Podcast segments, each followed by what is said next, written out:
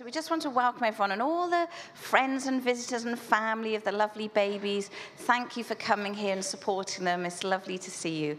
And uh, we welcome everybody joining us online. So, baby dedication. Now, I asked the parents for some pictures of when the babies were new. So, Fee, let's have these pictures. Ah, look.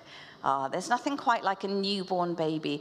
When they're small and squishy, and look at little Oliver and Olivia there. Ah, they, um, you know, they're born premature as twins, and they were separated for a little bit, weren't they? And then they came back together.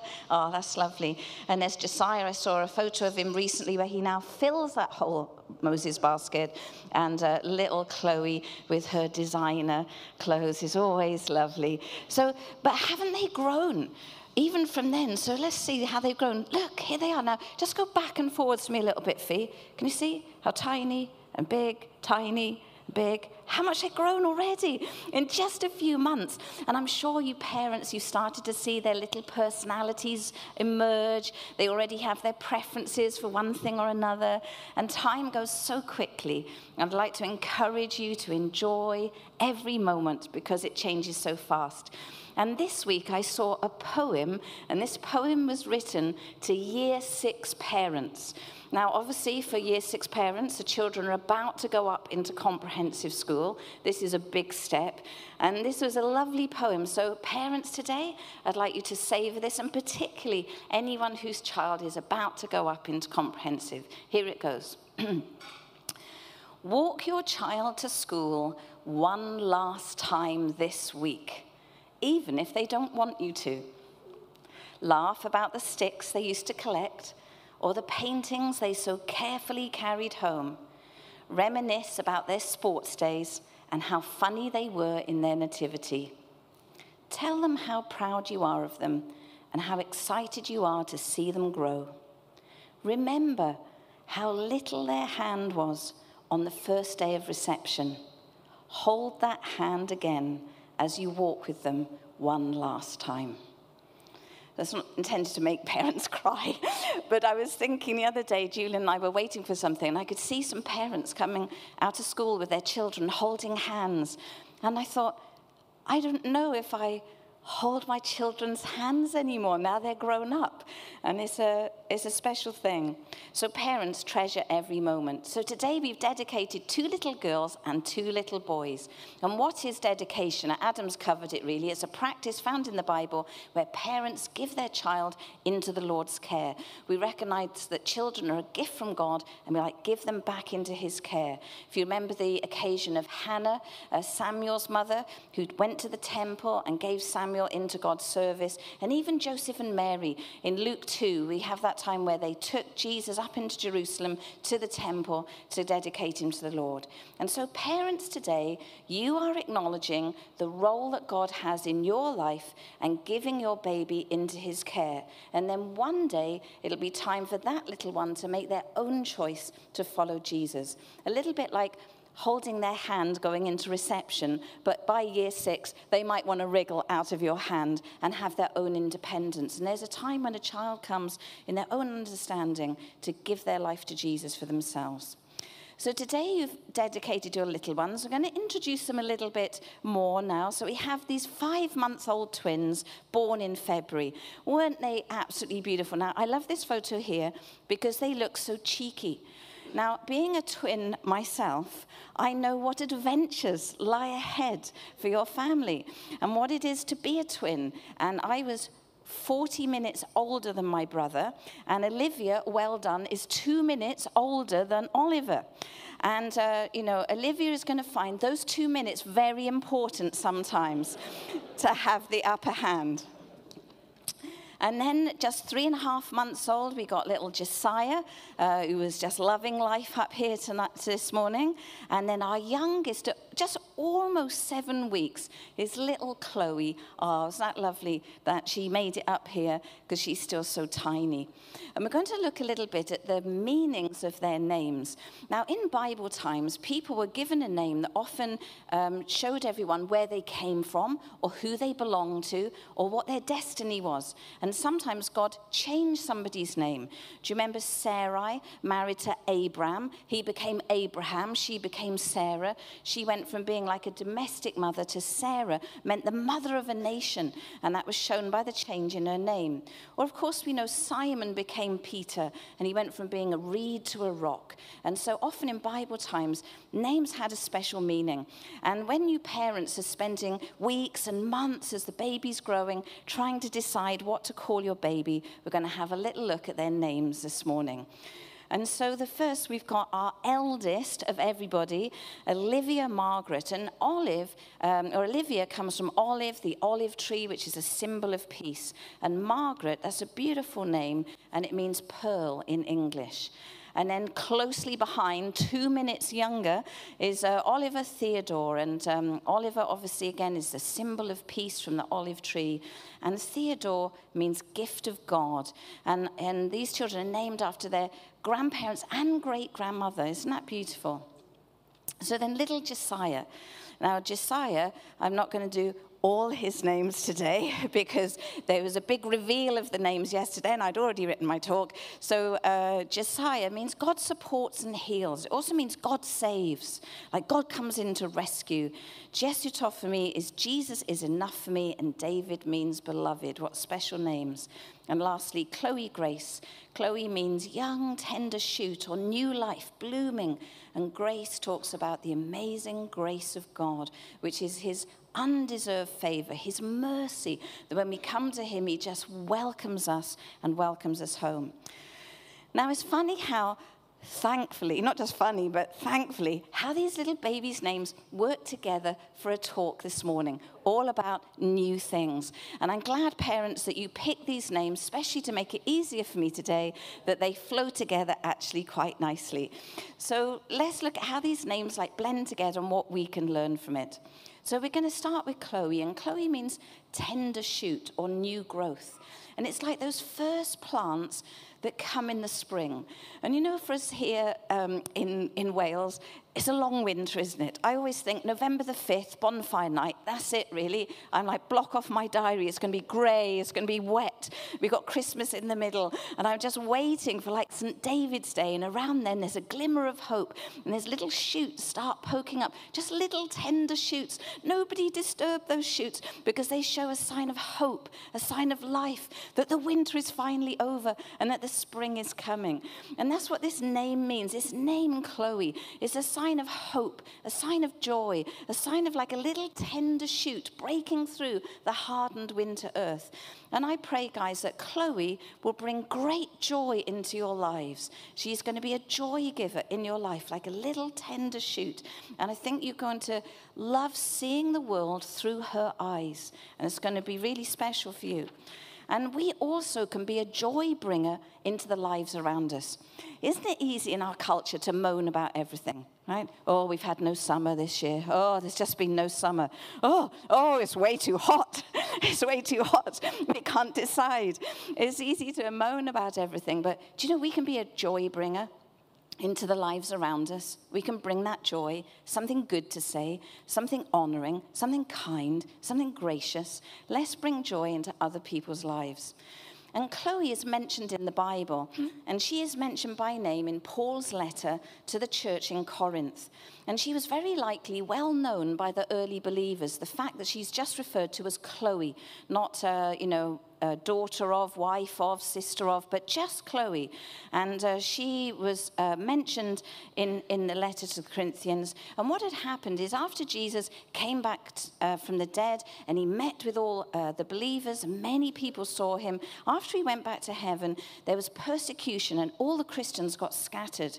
And as they got scattered throughout Judea and Samaria and the surrounding nations, they spread the good news of Jesus all over. And suddenly, this amazing news about Jesus spread. And in Acts 8 4, it says, The believers who were scattered preached the good news about Jesus wherever they went. And this good news reached all the way to Greece, to the town of Corinth. And that's where Chloe heard the good news, and she and her household were part of this brand new movement of Jesus followers there in the Greek city of Corinth. And she was part of this amazing new time of new churches springing up, just like new shoots. And up until this time, the good news of Jesus had just been kept to the Jewish nation. But now it was joyously spreading all the way to the Gentiles as well about a new way of life that Jesus brought, a change of life, a brand new start, healing of our mind and our body and our, and our hearts, and a joyous way to live. Now, I remember as a small child not particularly liking going back to school after the school holidays. Is anyone with me there? Thanks, Russo. So I'm just going to have a drink. It's not only hot, but I'm so thirsty. Thank you. Mm. Oh, that's better. Okay. Small child at school. Don't like going back after the holidays, much rather be at home. But one thing that made up for it, I really used to like this the new books. Did anyone have that? You probably don't use books in school anymore, but you'll be given a new exercise book for every class. And I love to go in, in, in history, you get one, and in English, you get one, in geography, you get one, and just opening that new page. Oh, I used to love that. Do you remember? Anyone put your hand up if this is the same for you? Oh, yes, I could, don't be shy, I can see you. And then the little margin, and you'd have to write the date in the margin. Oh, I used to love that. Blank sheet, love, like new page. I used to love all that. A new start. Don't we need sometimes a new start? Don't we wish we could go back and change the patterns that we're stuck in? uh, change the ruts or the ways that we fell out with somebody and now we can't get that back, or the way we're living our life, we'd like that to change. And Jesus comes powerfully into our lives when we ask Him to give us a brand new start that we have a clean page, a clean sheet. And not only when we venture with Jesus and say, Jesus, I want to live my life with you, I want that new start, I want to go a new way, is that when we start living that life with Jesus, we can have that clean sheet like every morning. His mercies are new every morning, His grace is with us every day. It's a brand new start. The Bible puts it like this in 2 Corinthians 5 17. If anyone is in Christ, that means following Jesus with our life. He is a new creation. The old has gone, the new has come. Isn't that brilliant? So, moving on from these like little tender shoots, we're going to go to another tender shoot, the little olive branch. And Olivia and Oliver, their names come from the olive branch. Now, in ancient Mediterranean cultures, the olive trees were like on every hillside. And um, it was a very common um, sight to see these olive trees. And some of them can be really, really ancient, like thousands of years old. And the Greeks and Romans used the olive branch as a symbol of peace and of prosperity. And uh, as Adam mentioned earlier in that little prophecy, the Olympic Games, the Greek Olympic Games, winners would be crowned with an olive wreath. Now, in the Bible, we famously see the olive branch in Noah's story. And you remember Noah, by faith, he built an ark there was no there was no water there was no flood. And by faith he built this ark to god's design knowing that something was coming. And then the floods came. And at that time god was rebooting the world because the world had become evil. It had become a dangerous place to live. And and there was one family who followed God, and that was Noah and his family. And so God had a plan to restart everything all over again.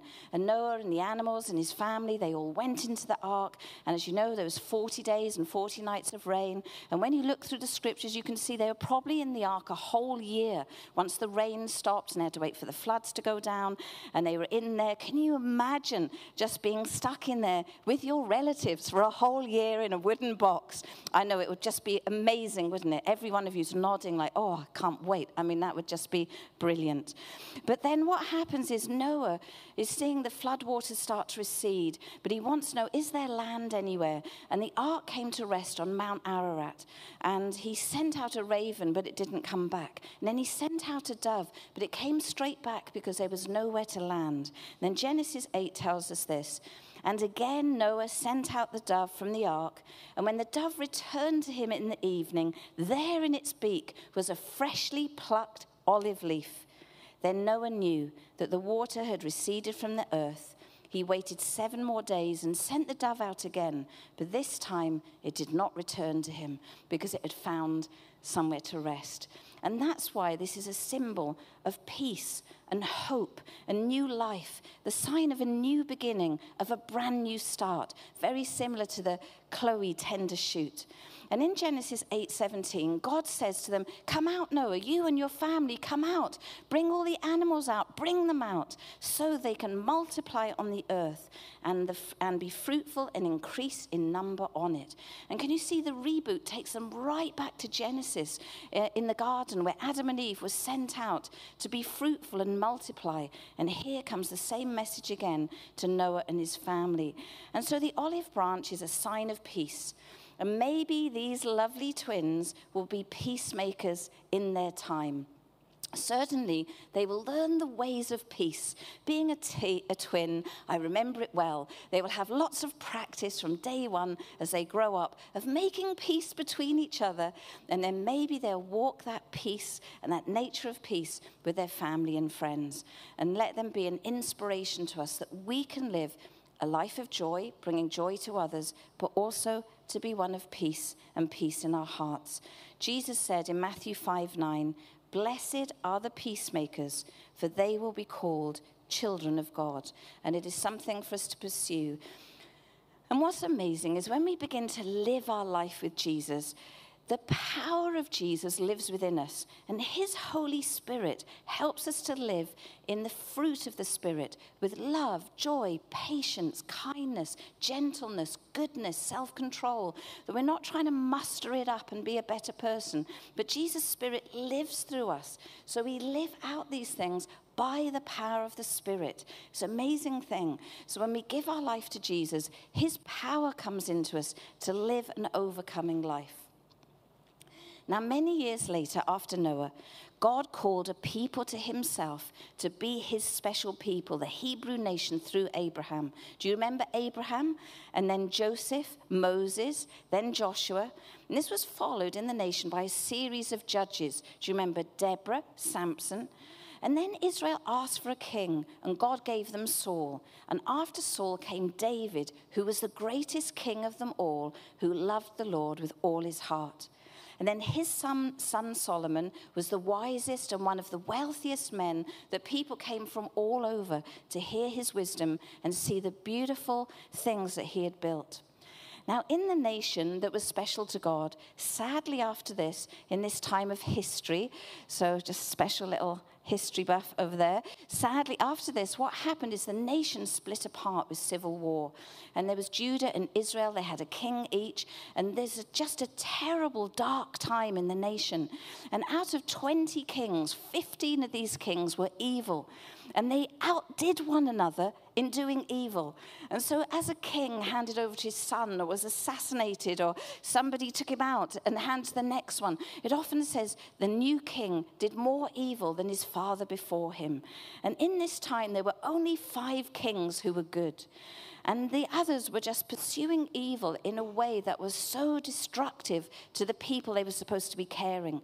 And by King Manasseh, the Bible says the innocent blood that that king shed would fill Jerusalem end to end. So this was a dark time. And eventually, Jerusalem becomes overrun by King Nebuchadnezzar and the Babylonians, and the city destroyed, and Judah are taken into captivity because these kings ruled so badly. But before this happened, and in the midst of the chaos, a young child became king and this was King Josiah.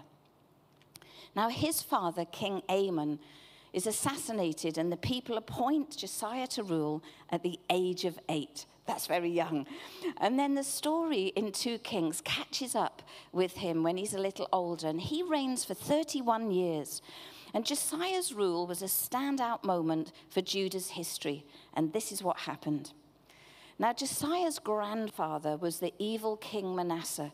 He did so much evil that it broke God's heart.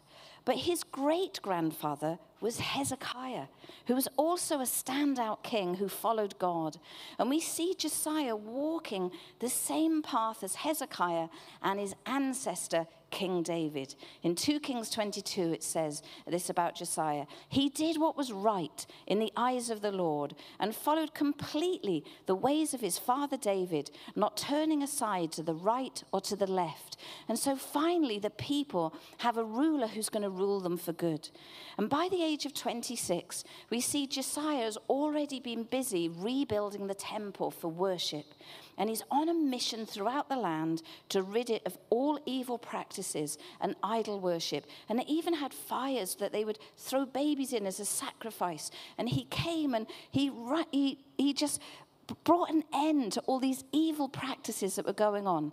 In fact, this was a period of like fire and dust. And you can see at this age of 26, he's like just going through the land. And he's just like, there's just fire ripping through the land where every altar, every idol, everything that is against God, he just, he pulverizes it, he smashes it, he burns it. He says he takes the idols and, and grinds them to powder and throws the powder in the Kidron Valley. And we see this like ministry of fire throughout the land where every trace is burnt away of idols and all the corruption that was happening. And what had happened is that the people had been led astray into like primitive practices, worshipping the sun and the moon and, and the stars and the weather. And they were just worshipping all these different things. Whereas the Creator God, who had brought them out of slavery in Egypt and through the Red Sea, the Creator God, the mastermind of the universe, they had forgotten Him and they were worshipping wood and stone and the weather. And yet, the one who is above all those things, who created it all, they forgot. And in the process of the rebuild of the temple, somebody found a book and they ran to Josiah with this book. And the book was the covenant with God. And it's about all the special promises of being God's special people, how they're chosen and loved. And if they keep God's ways, they will be so blessed. And yet, if they pursue evil as they had, how their community would fall into ruin and into the hands of the enemy, which unfortunately later on it did. And on hearing the book read aloud, how does this young 26 year old Josiah respond? It says, when he heard this book, he tore his clothes. He wept aloud. He couldn't believe that this book had been lost, the book of promises. And, and he later, God says to him, Because you had a humble and open heart, because of the tears you shed, I will protect you, and you'll never see the destruction of Jerusalem in your lifetime. Let's look at the verse here. It says in 2 Kings, Because your heart was responsive and you humbled yourself before the Lord, I also have heard you. And God says, Destruction is coming because of the way the kings have lived. But you, Josiah, you will not see it. That will not happen to you. Do not worry in your heart. God is going to protect you in your lifetime. So, what does Josiah do with this book?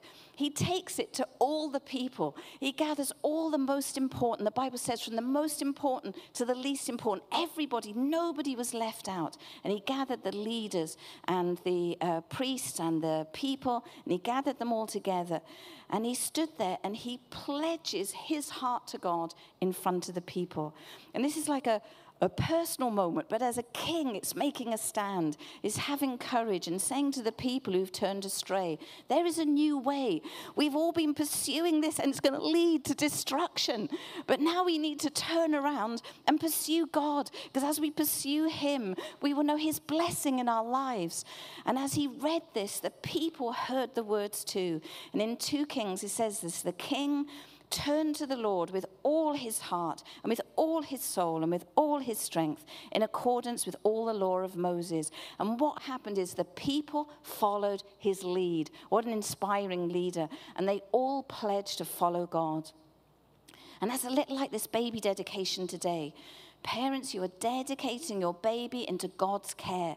You're saying, hey, kids, this way is not going to be any good for you. I'm just giving you to God that one day you might choose to pursue Jesus and all his blessings. That one day they will have the opportunity, like knowing what's in the book, to have that covenant with God for themselves, their own dedication to follow Jesus. And Josiah called once again for the Passover to be celebrated, just like his grandfather Hezekiah. And that was when they were remembering that God is the God of all who brought them out of Egypt and through the Red Sea. And in this story, we see Josiah stand out like a beacon in a dark world. In these years of history, where only five kings are good, here is Josiah from the age of eight, and at 26, like a fire through the land. He was like a beacon in a dark world, brave and courageous to make a stand, and yet with a tender, open heart. Do you see that, how he responded tenderly to God? And can we be like a Josiah too? That we stand up for what is right and wrong, that we have courage in our lives, that we care for one another, that, the, that we make sure in our environment, in our family, in our workplace, that the right thing is done, like Josiah. Maybe just don't take a fire into work, that might not be good.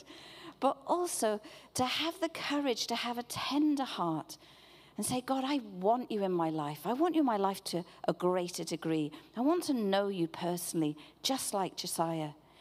Now, later on, the Egyptians and the Syrians, they combine forces and they come to attack.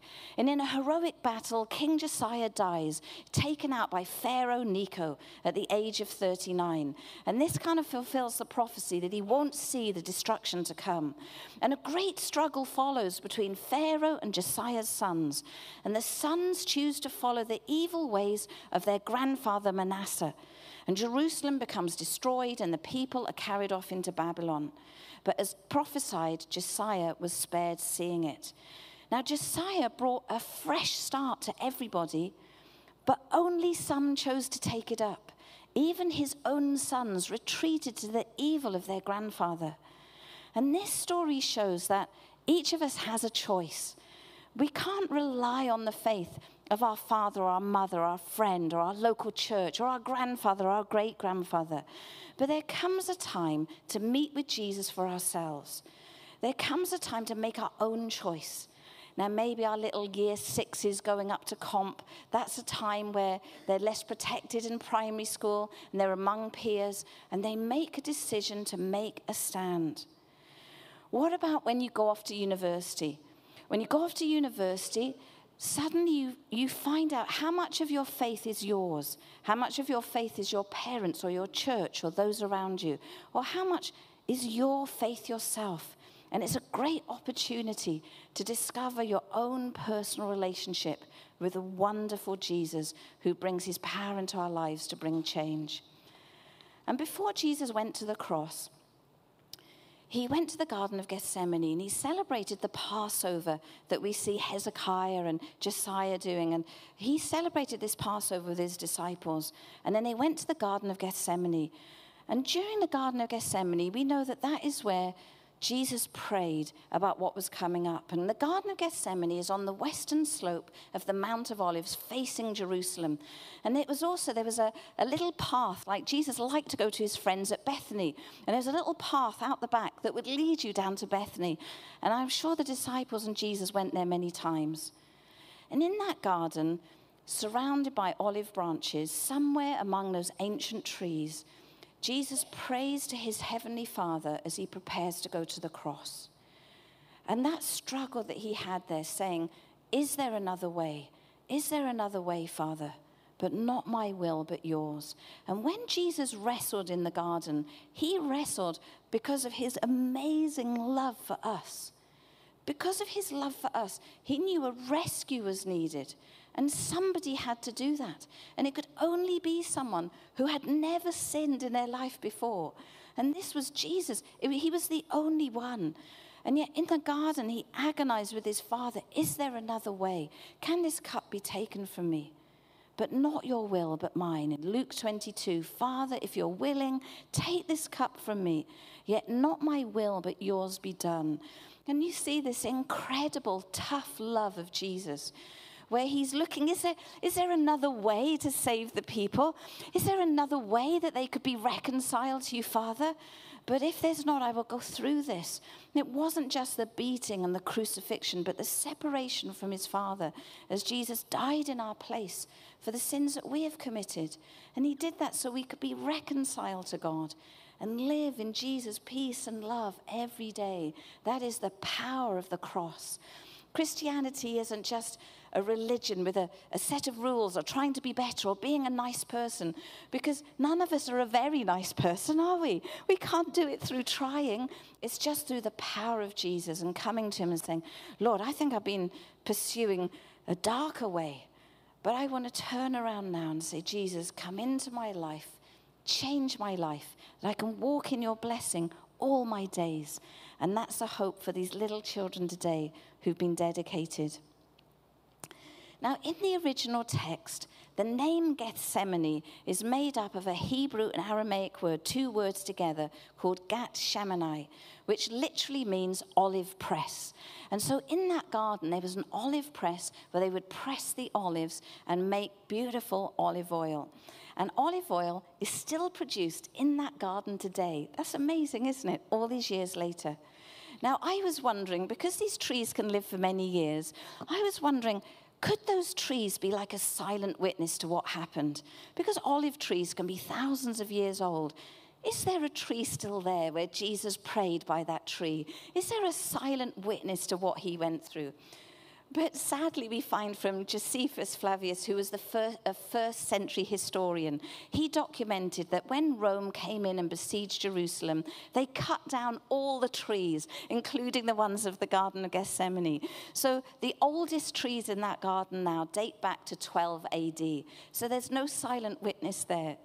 And yet it was amazing to discover that across the state of Israel, there are many ancient olive trees believed to be over 3,000 years old. So some of those, I'm sure, Jesus walked past and maybe plucked an olive from. And what I loved to learn was this when an olive tree is cut down, fresh new shoots grow from the stump, from the original roots. So you cut an olive tree down, but it just there's just no turning back for this olive tree. It just will not give up the ghost. It just continues to bring new life. And from that cut down root, new shoots grow and the olive tree comes back. Just like we're talking about in spring, after a hard winter, the new shoots come back again. And Jesus offers us this fresh start to wipe the slate clean, to hear his words with a soft and open heart like Josiah. Maybe to start again like the dove finding the olive branch, like the moment Noah came out of the ark and felt that fresh mountain air of Mount Ararat on his face, like the tender new shoots that grow from the roots of an olive tree, and the tender shoots of spring, a sign of fertility and new life.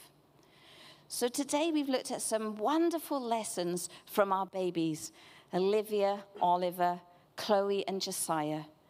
They all have their own blank page ahead. The page has been turned, there's a blank sheet to be written, their own history yet to happen. But today they've been dedicated into God's loving arms with the hope that one day they too will have adventures with Him and give their lives to Jesus in their own choice. And dedication today, parents, is a great start. You're in the, going in the right direction. And I just encourage you love them, bring them into church community, worship over them, pray with them, read their children's Bible with them, and help them that they may go in the right way, that they'll live a life of blessing. Remember how little their hand was on the first day of reception. Hold that hand again as you walk with them all the way through their life. So, parents, take their hand guide them, love them, show them the way to go. But Jesus' invitation is for all of us, not just for babies, but for parents and every adult in, in this room and on live stream.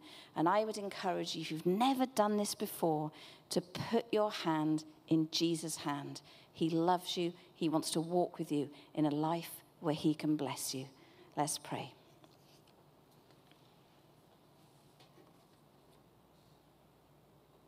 Lord Jesus, we thank you for these dear little babies today Olivia, Oliver, Josiah, and Chloe. We thank you for them and the whole promise of a new future ahead for them. We ask for your blessing, Lord, on their parents as they wrestle with lack of sleep and all the things that lie ahead in parenting. We ask that you bless them, that the joy will outweigh the work. And Lord, we thank you that you went all the way to the cross for us. And that when you were in that garden and there was no other way, you took that way for us because you love us so much. I thank you that you welcome every person.